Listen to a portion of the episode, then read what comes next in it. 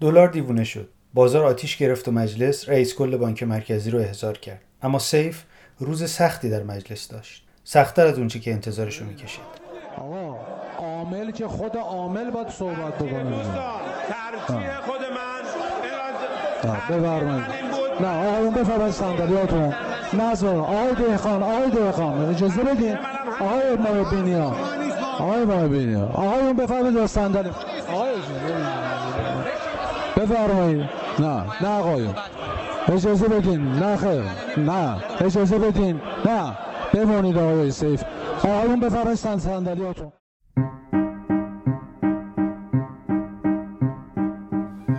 اینجا تهران است رادیو پیوست. صدای من را از استودیو 414 میشنوید. اپیزود 33 دلار بهاری بازار زمستانی.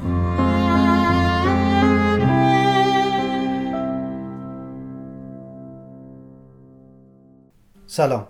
میسم قاسمی و مینا نوبهار اپیزود 33 رادیو پیوست رو از تهران بهاری برای شما روایت می‌کنند افزایش ناگهانی قیمت دلار در اولین روزهای کاری سال جدید دیگه خبر محسوب نمیشه چون همه می‌دونن چه اتفاقی افتاده.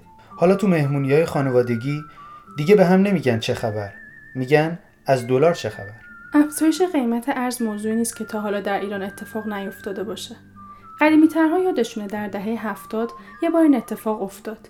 یه بار دیگه هم اوایل دهه 90 بود که دلار در عرض چند روز از هزار تومان به نزدیک 4000 تومان رسید. و این بار هم در اولین روزهای فروردین ناگهان تا 6000 تومان بالا رفت. جالب این که هر بار که قیمت دلار بالا میره واکنش دولت و بانک مرکزی ثابته و البته نظر صاحب نظرهای اقتصادی هم هر بار اینه که واکنش دولت درست نیست. دولت ها همیشه معتقدن دلار به صورت مصنوعی گرون شده و دستهایی در کاره که به دولت آسیب بزنن. اما کارشناسان میگن این روند طبیعی اقتصاده و نباید در برابرش مقاومت کرد. این بار هم مثل همیشه دولت مداخله غیر اقتصادی کرد و دستور داد دلار نباید بیش از 4200 تومان باشه. نرخی که این روزها در میان مردم به دلار جهانگیری معروف شده. البته تفاوت این دفعه با دفعات قبلی این بود که مقررات سفت و سختری بر بازار حاکم شد در حدی که صرافی ها هم از فروش دلار منع شدند در اولین روزی که نرخ دلار به صورت دستوری اعلام شد تابلوی صرافی ها دیدنی بود برای اولین بار در تاریخ دلار استرالیا و کانادا از دلار آمریکا گرونتر فروخته می‌شد. در همون روزها بود که مجلس رئیس کل بانک مرکزی را احضار کرد تا درباره این شرایط توضیح بده.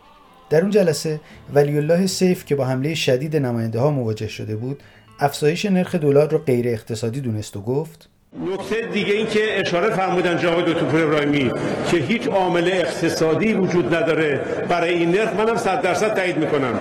به همین دلیل هم اشاره کردم که بحث انتظارات و بحث التهابات کاذبی که ایجاد میشه داره اثر می‌ذاره. این رو از این جهت عرض می‌کنم که در رابطه با اطمینان بخشی برای این مدلی که مورد نظر هست و مبنای 4200 تومان و تعادل بین منابع و مصارف ما وضعیت درآمدهای ارزیمون خوشبختانه شرایط مطلوبی داره و به هیچ وجه نسبت به تأمین نیازهای وارداتیمون کمبودی نداریم. آقای دکتر اسمانی هم همین اشاره فرمودن. ما بایستی بتونیم مدیریت درست اعمال کنیم. این ساختار جدیدی که ایجاد کردیم می‌تونه این مدیریت رو ایجاد کنه. البته سیف در اون جلسه به نکته مهمی اشاره کرد. اینکه وضعیت کنونی ثبات را از بازار گرفته. سیف گفت من به نظر میاد که ما بیشتر از هر چیزی برای تحقق اهداف اقتصادیمون نیاز به ثبات و آرامش اقتصادی داریم. این مدل به ما کمک می‌کنه اون ثبات رو ایجاد کنیم. انشاءالله اقتصادمون پیش بینی پذیر باشه که انگیزه های لازم و تشویق مناسب رو برای سرمایه گذاران ایجاد بکنه. این روزها بازار راکتتر از قبل شده. تقریبا همه شاخه های کسب و کار وضعیت نامناسبی دارن و همه منتظرن ببینن بالاخره وضعیت دلار چی میشه. در این بین کسب و کارهایی که به واردات وابسته هستند زودتر و بیشتر از بقیه دچار مشکل شده محسن بهنامی که در پاساژ پایتخت تهران فعاله درباره وضعیت این روزها به پیوست گفت وقتی که نوسان اتفاق میفته معمولا همیشه به این صورت بوده که تجربه نشون داده بازار میره به سمت رکود و خرید فروشی صورت نمی‌گیره تا مردم متوجه بشن که به چه صورت. پس اولین ضربه که ما داریم از خود نوسانه.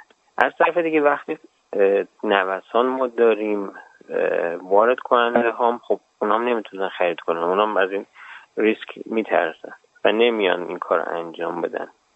و تو چرخه توضیح اگه بخوایم بر اساس موارد حالا بازار رعایت بکنیم تنها چیزی که هست به نفع چرخه توضیح ما این خرید و فروش است. این یعنی سود چرخه توضیح تو این واسطه گریشه. تو خرید و فروش از وارد کننده و تامین کننده کالا و رسوندن کالا به مصرف کننده است.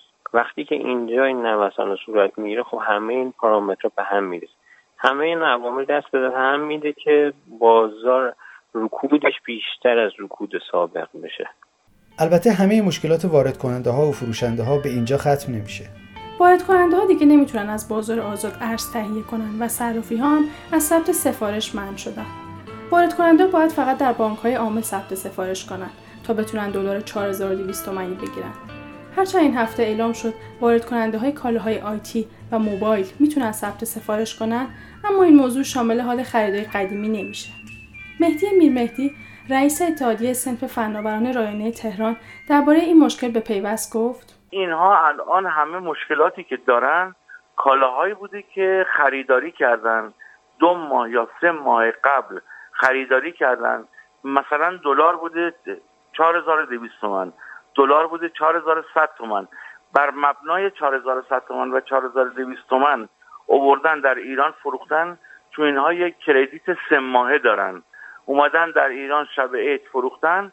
الان که می‌خوان اون دلار را تحویل بدن و فقط هم باید دلار به اون شرکت چینی یا دبی بدن اینه که افزایش نرخ دلار باعث شده که همه اینها مبالغ بسیار زیادی را ضرر و زیان دارن انجام میدن و بعضی از این دوستان ما حتی متاسفانه به حالت ورشکستگی رسیدن. اما بالا رفتن نرخ دلار و به دنبالش گرون شدن همه اجناس یه طرف دیگه هم داره و اون مصرف کننده ها هستن. همیشه وقتی دلار بالا میره فروشنده ها اجناسشون رو یا نمیفروشن یا به قیمت بسیار بیشتری عرضه می‌کنن. این در حالیه که اونها کالاهاشون رو با قیمت قدیمی خریدن. در موج جدید افزایش قیمت یه شاخه جدید به فروشنده های کالا اضافه شده فروشگاه اینترنتی. شاید خیلی انتظار داشتن حداقل فروشگاه های اینترنتی رفتاری متفاوت از بازار داشته باشن. اما در این فروشگاه هم برخی از کالاها ناموجود اعلام شدن و برخی دیگه هم گرون شدن. حمید محمدی مدیرعامل دیجیکالا در این رابطه به همکارم سونیتا سراپور گفت. در واقع business دیجیکالا شامل دو بخش میشه. یه بخشش marketplace یک بخشش retail ه. در بخش در واقع marketplace خب قیمت ها در کنترل ما نیست در کنترل در واقع seller ها هست. seller هم برای تحت تاثیر قیمت خریدشون. قیمت ها رو خب قطعا موقعی که افزایش قیمت ارز داریم به تناسبش در یک البته بازار رقابتی چون سلرها هیچ کدوم انحصاری نیستن با هم در حال رقابت کردن هستن. افزایش میدن. چیزی که ما شاهدش هستیم به اندازه افزایش قیمت ارز افزایش پیدا نکرده ولی افزایش رو داشته. تو اون بخش. تو بخش ریتیل خب افزایش قیمت در بعضی از بخش ها بوده. بخشهایی که بیشتر تحت تاثیر در واقع قیمت ارز هستن همین بخشهای مربوط به گوشی موبایل کامپیوتر و در واقع لوازم کامپیوتر هستش. به اندازه افزایش قیمت ارز هم افزایش نداشته. خیلی کمتر بوده شاید کمتر از نصف اون چیزی اون افزایشی که داشتیم. و در مورد کالاهایی که در واقع ما موجودی از قبل داشتیم معمولا افزایش قیمت نمیدیم.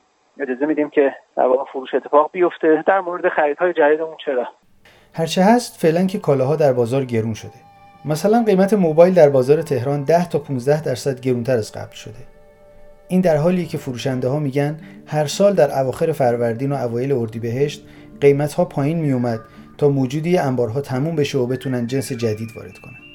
فعلا که وضعیت دلار مثل هوای بهاری مدام در حال تغییره و بازار مثل زمستون یخ زده.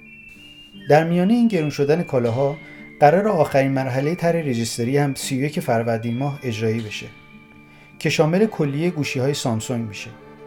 باید دید آیا اجرای این طرح فشار مضاعفی به بازار وارد می‌کنه یا نه فعلا که پایگاه اطلاع رسانی طرح رجیستری اعلام کرده چهار هزار دستگاه تلفن همراه که اطلاعات اونها به صورت نادرست در سامانه ثبت مسافری ثبت شده تا یک ماه آینده قطع میشن به جز این دو مورد همه اخبار این روزها به تلگرام مربوطه که مثل چراغ راهنمای ماشینا شده. قطع میشه قطع نمیشه. قطع میشه قطع نمیشه. و دقیقا معلوم نیست قرار چه اتفاقی بیفته. فعلا که مقامات مختلف سیاسی دارن یکی یکی از تلگرام به پیام داخلی کوچ می‌کنن. شاید این مقدمه انسداد تلگرام باشه شاید هم نه.